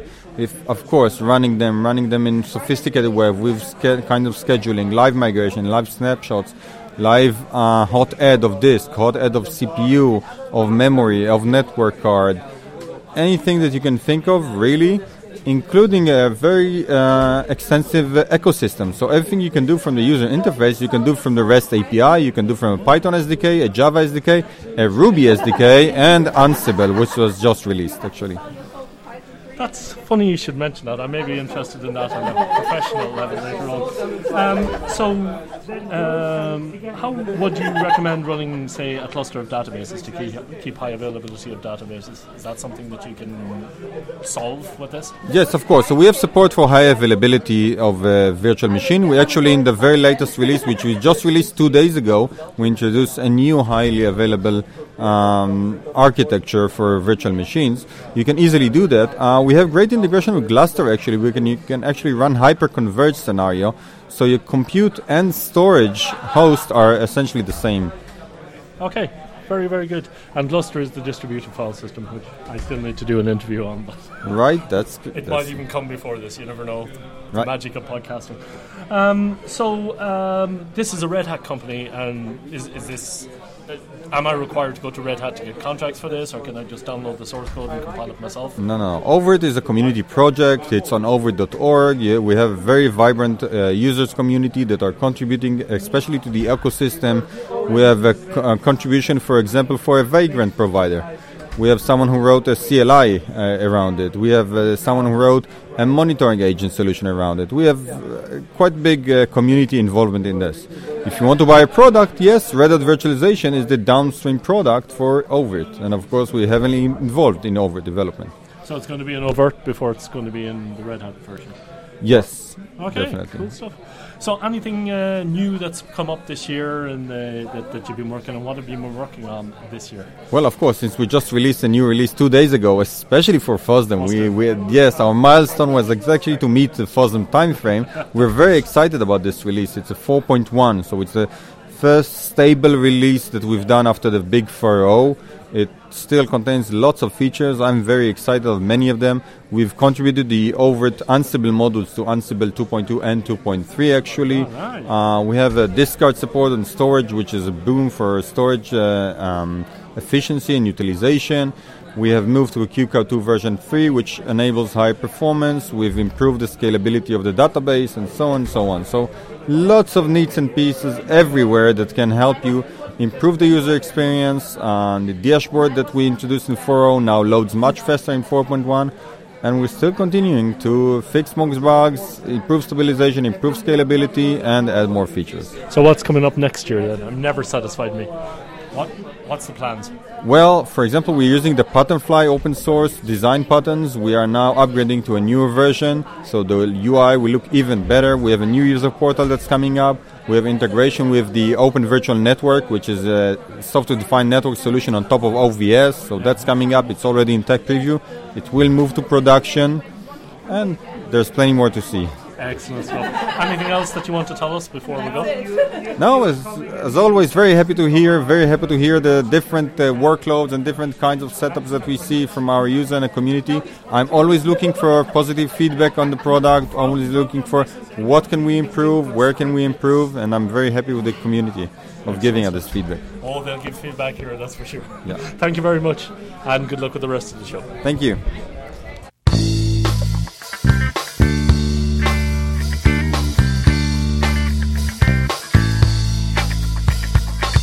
I'm at the Foreman booth and I'm talking to Greg Sutcliffe. Can you tell me what Foreman is? Sure.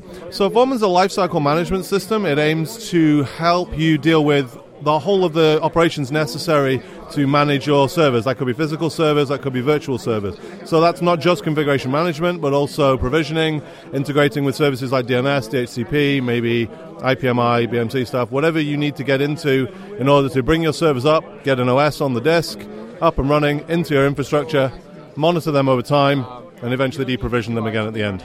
So why would I even need this when we've got the cloud? Well, we can talk to the cloud. That's absolutely fine. We can talk to physical systems. We can talk to physical-like systems, such as oVirt here next to us, or you know VMware or libvirt. But we can also talk to EC2, DigitalOcean, Rackspace, GCE. If all you want to do is spin up an image, that's fine, but that's not part of your infrastructure yet. You can spin up a thousand servers and they're useless to you until they're doing some work. That means you've got to get your application on there. You want to get it maybe hooked up to Puppet or Ansible. So there's some one-time steps that need to happen, and you want to also monitor that, right? You want to see those Puppet reports coming back and have a nice front end to that, so you can see what's happening in your infrastructure and find out whether there's a problem you need to investigate. Nice graphs for your ops team or your management, all that kind of stuff. So how does it work? I order some servers from Dell and I put them in my rack. Then what? Okay, so first of all, you're to need Foreman somewhere, right? Foreman is a Ruby on Rails uh, application, so it needs to live on the network somewhere. And we have little pieces of Ruby code called the Foreman proxy. We put those on the services uh, need managing. So DNS, DHCP, these things, we put little proxies out there. That gives us a consistent API to talk to, allows us to scale out nicely. So you still only need one single form and one source of truth on your network. So we have a rack of hardware. Now you have two approaches. Physical servers are an interesting use case because we never know the MAC addresses in advance, right? If I talk to libvirt, I can get a MAC address back. So you could either write those MAC addresses down, put them in Foreman, or we have a plugin called Discovery, which gives you a kind of a metal as a service approach, uh, where we can boot them into a RAM disk and get the MAC addresses ourselves. Either way, there's some registration process, right? So you either do that yourself or you do it via a plugin. And now we manage the rest of the process. So in Foreman, you say, I want to provision this machine. It's going to have CentOS on it, and I want it to use this Kickstart template and this disk layout, and go.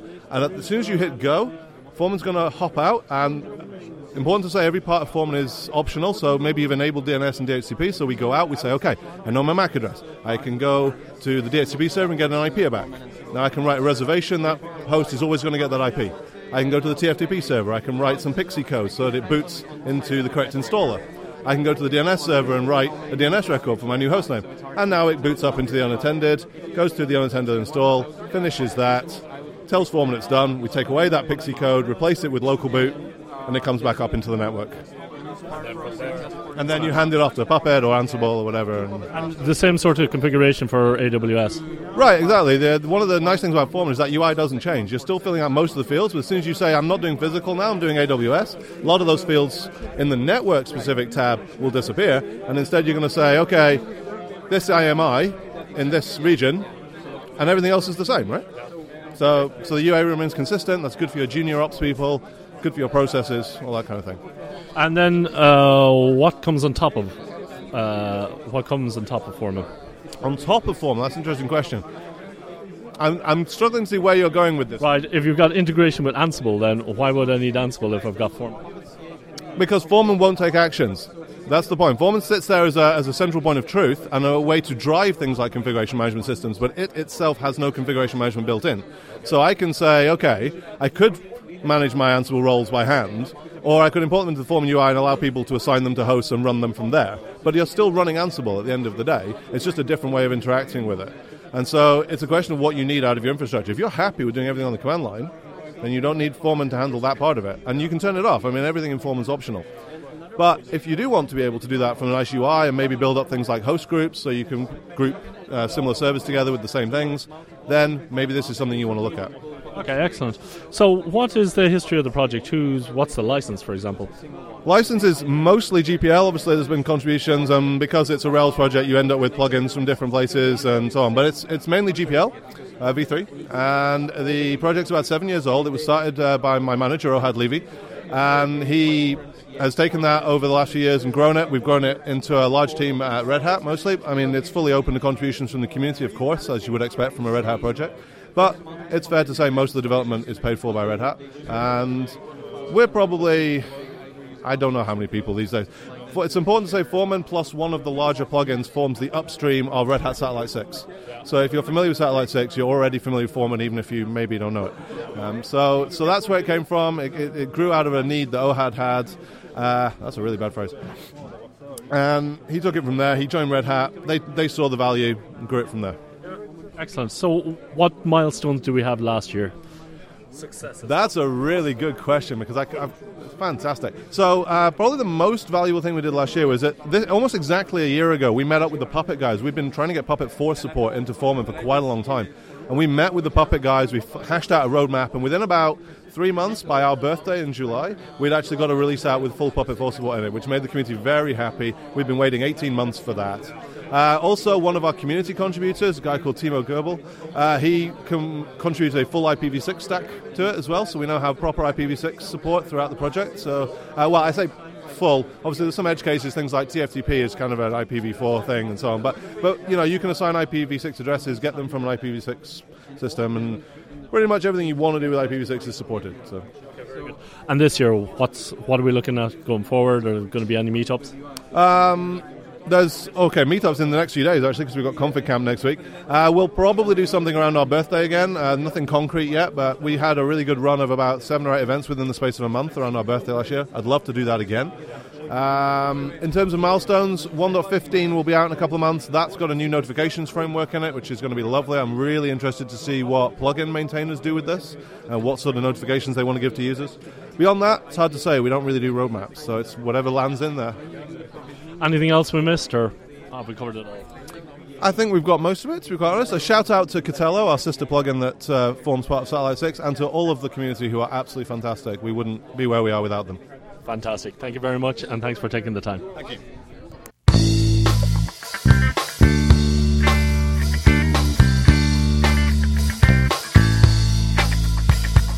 Hi, I'm at the Gluster booth, and I'm talking to. I'm Mohammad Ashik. I'm Jiffin Tony. Yes, I can. And Kaushal. And we, you need to write your name on the thing later on. And tell me, what is Gluster? What is Gluster? Is it Gluster FS? Why am I wanting to say Gluster FS?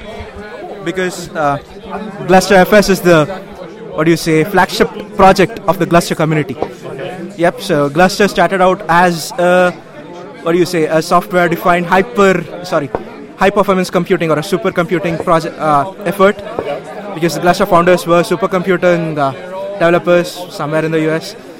They started out doing a software stack for a supercomputer, but they found out that uh, software, uh, uh, the storage part of the stack, was a much bigger challenge, and they wanted to solve that. And that's where GlusterFS started out, and that's how it became GlusterFS. And right now, GlusterFS is the flagship project, and it's yeah. How does that differentiate then from Gluster? So right now, Gluster and GlusterFS are interchangeable, but it started out as a part of Gluster. Yeah. So, what does it do? You guys want to answer? So basically, it's a file system, distributed file system. So applications can store their data in it. Uh, okay, so there will servers and clients, and the clients can talk to different servers at a time in a single point. So that's what. So I mount, I go to my etc fs tab, and I mount slash cluster, and that's it. Yeah. And You where need is to my create the GlusterFS volume before actually. So yeah, what I think Jiffin wanted to say was GlusterFS is a distributed file system where you install GlusterFS on different servers you want. You create it, you create a single volume out of them. So all of these servers together are available to your clients as a single storage device. So I just need to mount it one place. Yeah. So you can mount hyphen T GlusterFS on your clients. You can put them in your FS tab if you want to, and your clients get the storage available from the servers. All of them in a single mount point instead of like doing separate mounts for each server. You get a single mount point, and GlusterFS handles distributing files across all these servers. Right, I'm getting very nervous now because my family photos are stored on my cluster server. What if one of them goes down? Uh, so we have replica options in case of uh, a node going down. You will not lose or you will not see any delay on data not being there. So if one node goes down, other two replicas will show the data on your mount points.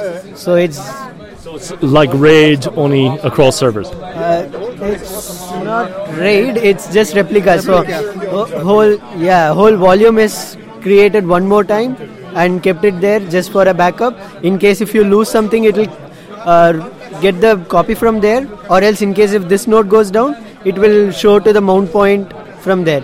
Okay, so um, how many servers? So each of these servers will be running some sort of redundant array anyway, uh, as a as a operating system. So under on the underlying file system, is that also Gluster or is that ext two? Yeah, the underlying file system is any POSIX compliant file system which has support for extended attributes. Yes. Better support. The, so some file systems generally don't do extended attributes really good. So if I had to pick one, it would be XFS. XFS. Yeah, that's what we test on. That's what we, as Red Hat, the company, we do a lot of our development on. So that's what we would say. So I got now uh, lots of servers. I've got two in each data center, three data centers. I make one cluster of everything. Do I? In different data centers, I think one data center can be one cluster, yeah. other data center can be other cluster. If you want to have a similar volume both the places, you can use geo replication. That's what we support. So you can have a separate volume here, and you will have one more volume there. And you have to start georeplication session with this as a master and this as slave. Either way, so both will have the same content of data. If you mount that volume there, it will have the same data, and if you mount the volume here, it will have the same data. But if I update on the slave, will my changes go back from the slave to the master? Yeah. No, like, uh, like you can do the changes of a master, it goes to the slave. But say I was in the remote location and it was faster for me to write to the remote location. To I'm in the US and I want to write to my slave, which is in the US. I guess it's not possible. Uh, we don't support that right now. We are working on ways to probably do active active or master master replication. That's slightly hard to do. Yeah, I've, I've heard that. All right. yeah, you probably heard this the same the last time. Uh, we have been trying to do this for a long time. We haven't found the proper solution. So So generally, you would use the geo redundancy for just geo redundancy. Okay, cool. So what have you been working on la- the whole year? I have been working on integrating Gluster with Kubernetes. So we have a plugin inside Kubernetes now. Uh, you can easily create, easily run your Gluster inside Kubernetes, and also provide storage for other Kubernetes pods. Yeah, that's. I don't need to ask everybody, but in general, what's the project been doing? Okay, so Any major releases or new milestones? So, like, we are planning to do a release in next month, like Gluster 3.10. Oh, sorry, this month, sorry. Within two weeks, actually. So, it has new features like brick multiplexing and uh, debugging fe- features like taking the state dumps on GFAPI clients and performance improvement, like kind of that. And yeah, and we have like long-term projects like which we can yeah that was later. Yeah, so our upcoming releases will, uh, with the coming release, we are mainly targeting improving our container kind of uh, workloads. We weren't particularly suitable for the container scale where you would, uh, with the Ashix project, where we can automatically create volumes, GlusterFS volumes on demand. With the way GlusterFS worked, it wouldn't scale so much. So we have done uh, brick multiplexing, as uh, Jiffin told. This enables us to run multiple uh, bricks in a single process. What's a brick? A brick is basically a directory that GlusterFS exports, right? So uh, to export this directory, GlusterFS runs a daemon we call GlusterFSD or the brick daemon. So each directory would have its own daemon that was exporting it. But uh, when you scale to the cloud or the containers, that isn't manageable a lot. We would waste a lot of resources. So we have we are working on uh, uh, making that better by running multiple or serving multiple bricks from a single process. That's one of the major things we are going to do.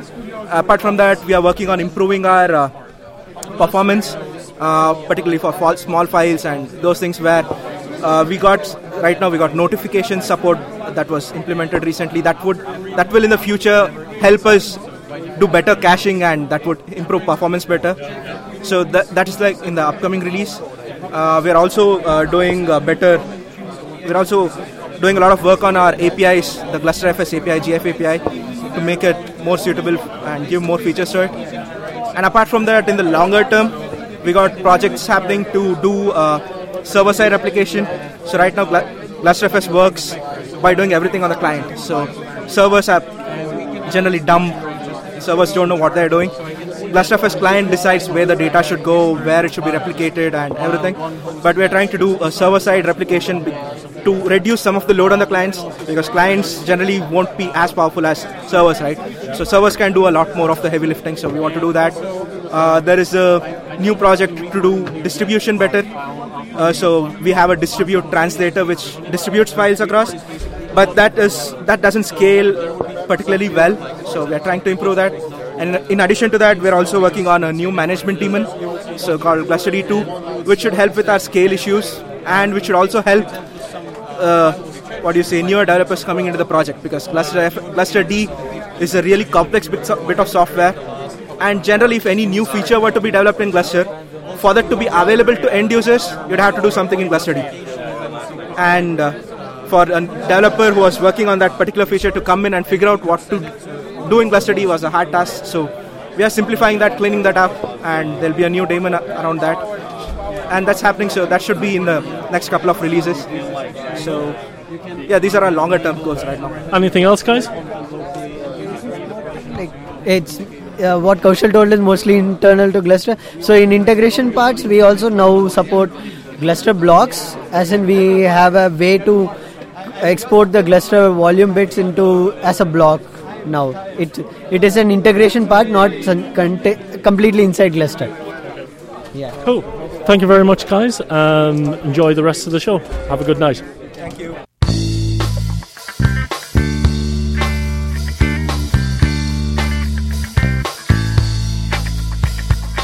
Hi, everybody. I'm at the OwnCloud booth and I'm talking to. Holger Dyroff from OwnCloud. Hello. how are you doing? So, can you tell me what OwnCloud is and why you're here?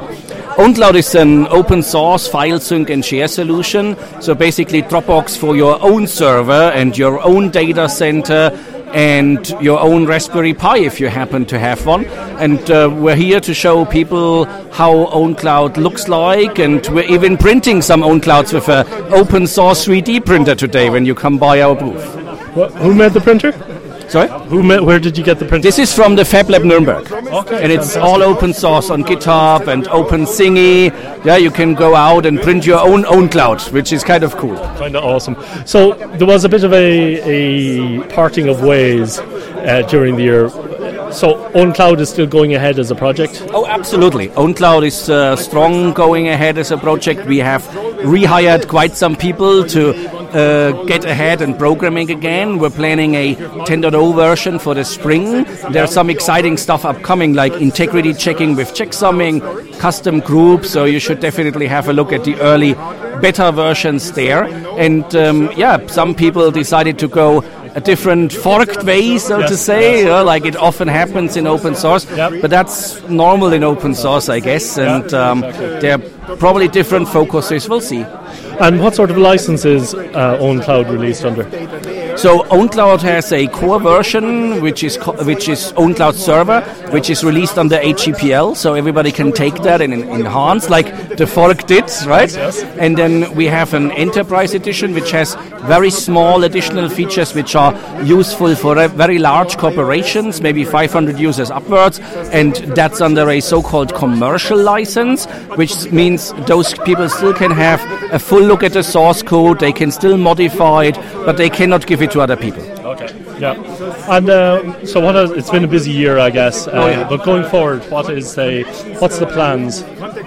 The plan for OwnCloud is really to continue to provide a great product focused on the integration of the server side, the desktop client, Android and iOS devices, and other devices as they come up, and really provide a great user experience between all of those. yeah? And having functions not just in the web front end, but also have them accessible from the desktop side, yeah? with sharing API and all of those great items. So, as a if I was a, a corporation rolling out these boxes or providing it as a service, I could go to you guys for uh, contracts and support, no doubt. Oh, absolutely, you're right. So we sell subscriptions, Yeah, yeah, Uh, which include support and then also the right to do some modifications on your own and keep them if you like. So, which some people like to do, others don't. Yeah. So it's a freedom of choice from our perspective. Absolutely. Okay, well, anything else that uh, is coming up that you want to tell our listeners about? There will be a new version of the desktop client, I think, in one or two weeks, yeah, version 2.3. Couple of exciting things like right-click share with email, which is something people were missing Yes. till now. Pretty easy feature actually, but people will like it. And as always, it's gonna be a new, greater and better version, which provides even better sync performance. Fantastic. Thank you very much for taking the time and enjoy the rest of the show. Very welcome. Thank you so much.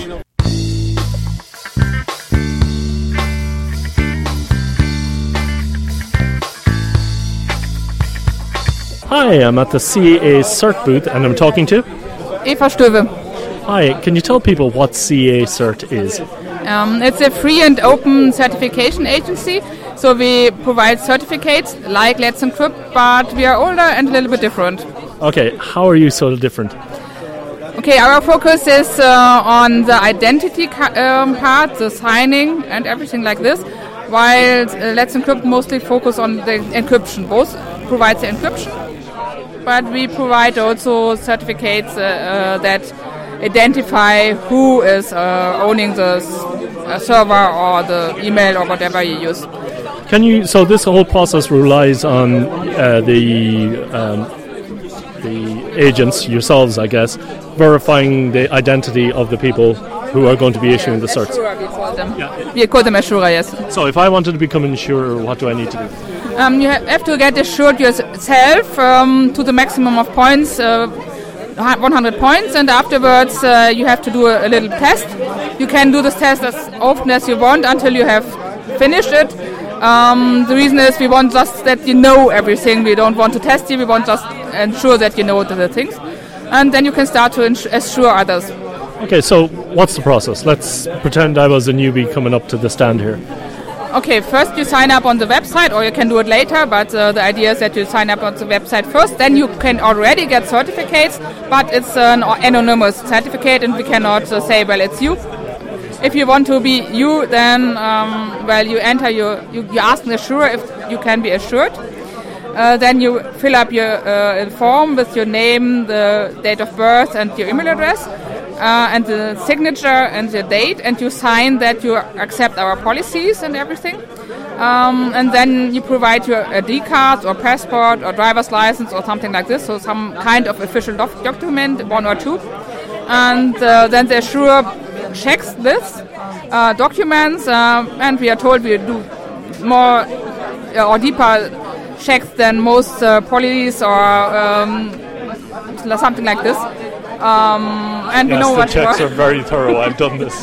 yeah, yeah, and then uh, well, um, you do little, yeah, ask questions or something like this to just ensure that well the person is, um, yeah, seems to be honest, and then well we send, sign it and compare the, yeah, what we also do is we compare the picture and the signature and everything to the person also, so we uh, really identify the person, like on a PGP key signing, but a little bit deeper process. And then we um, enter this on the website with some points, and then we're done. And the whole point system, the more points you have, the more trust you have because you've been. So I could go with my cert to you, and I could go to somebody else, and I could go to somebody else, and that Yeah. proves to more people. More people are saying, yes, I am who I say I am. So therefore, uh, the, my trust level in the network goes up. Exactly. So we start with um, um, one assurer who can give you probably up to 35 points. You start as a assurer with 10 points a maximum, and um, there's more you assure, the more points you can provide. And you need 50 points uh, as assuree, so the one who gets the assurances, um, to get certificates with the names and 100 points to get an assurer yourself, and also for code signing certificates. But uh, you can get as many certificates you want um, all the time. Okay, very good. So the more focus is on uh, on building the trust model. So have you been able to get any of the master certs into any of the browsers or as yet? No, not yet. Uh, we had one attempt of an audit, which is some years ago, and this uh, was in theory quite positive, but there was one element why it, why it was failed, and we did not manage to uh, start another audit uh, since then.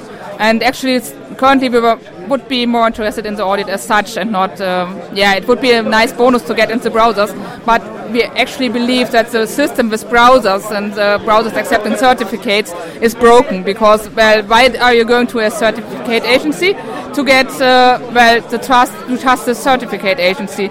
And so, well, you don't see it in the browsers. So um, now you trust the browsers about the certification agency, and you don't select them yourself, and that's just broken. Yeah, so by yeah, you've gone to all this work to trust everybody, and then you go, yeah, but now it doesn't matter.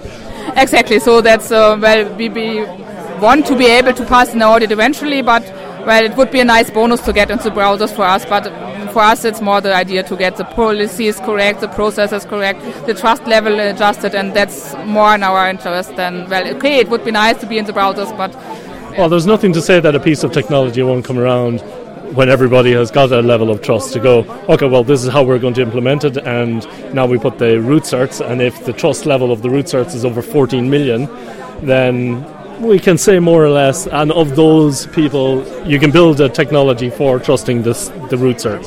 yeah, exactly. Um, But yeah. the work on trusting people still needs to be done. Yeah, exactly. So uh, for us, the, the more important thing is that our members can trust us, and that's what we care most about. Sure, uh, we know that we would get a lot more members and everything if we would be in the browsers, and that would be great and everything. But we don't want to give up the trust of the current users, uh, the current members, and that's our focus. Okay, so for so what we're saying is for people who want uh, e- free and easy certs, go to Let's Encrypt.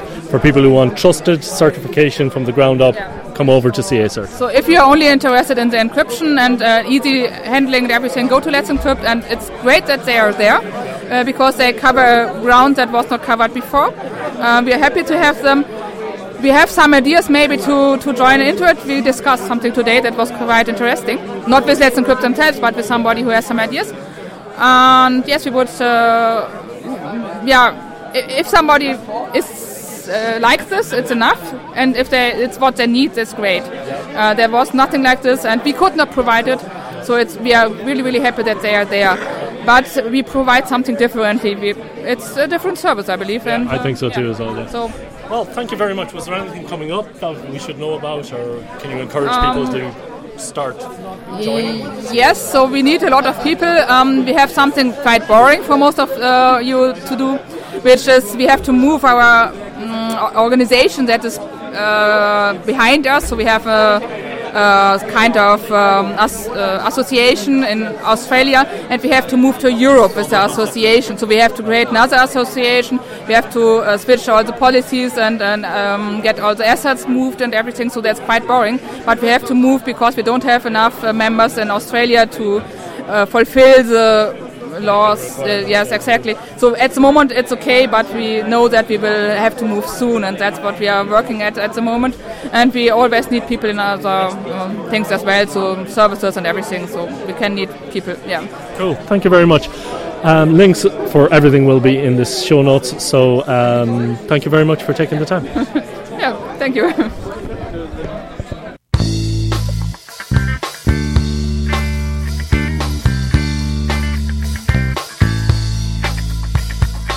Hi, I'm at the secure-u booth. Who could you possibly be? Okay, I'm Eva Stöbe. I'm not from secure-u, but I can tell you a little bit about it. Um, yes, secure-u is a German association to support secure project or projects about security, uh, to be more honest. And the major project they support is CAcert. But they also have a PGP server and some other things. Actually, I'm not so deep into it, so I don't know all the details, but they also support other projects. Um, what they do is they collect money and provide it to those um, projects. Uh, they also have uh, servers running and they do a little bit um, uh, yeah, advertising and, and something like this. Not at, as much, but a little bit, and uh, that's their major focus. And uh, they also uh, compare them a little bit and yeah, low-level research, so that they don't have much manpower to do this, but they also inform about those projects, different ones. So it's not only CAcert, which we mostly um, see, but but uh, they also have some other uh, ideas as well. Okay, thank you very much.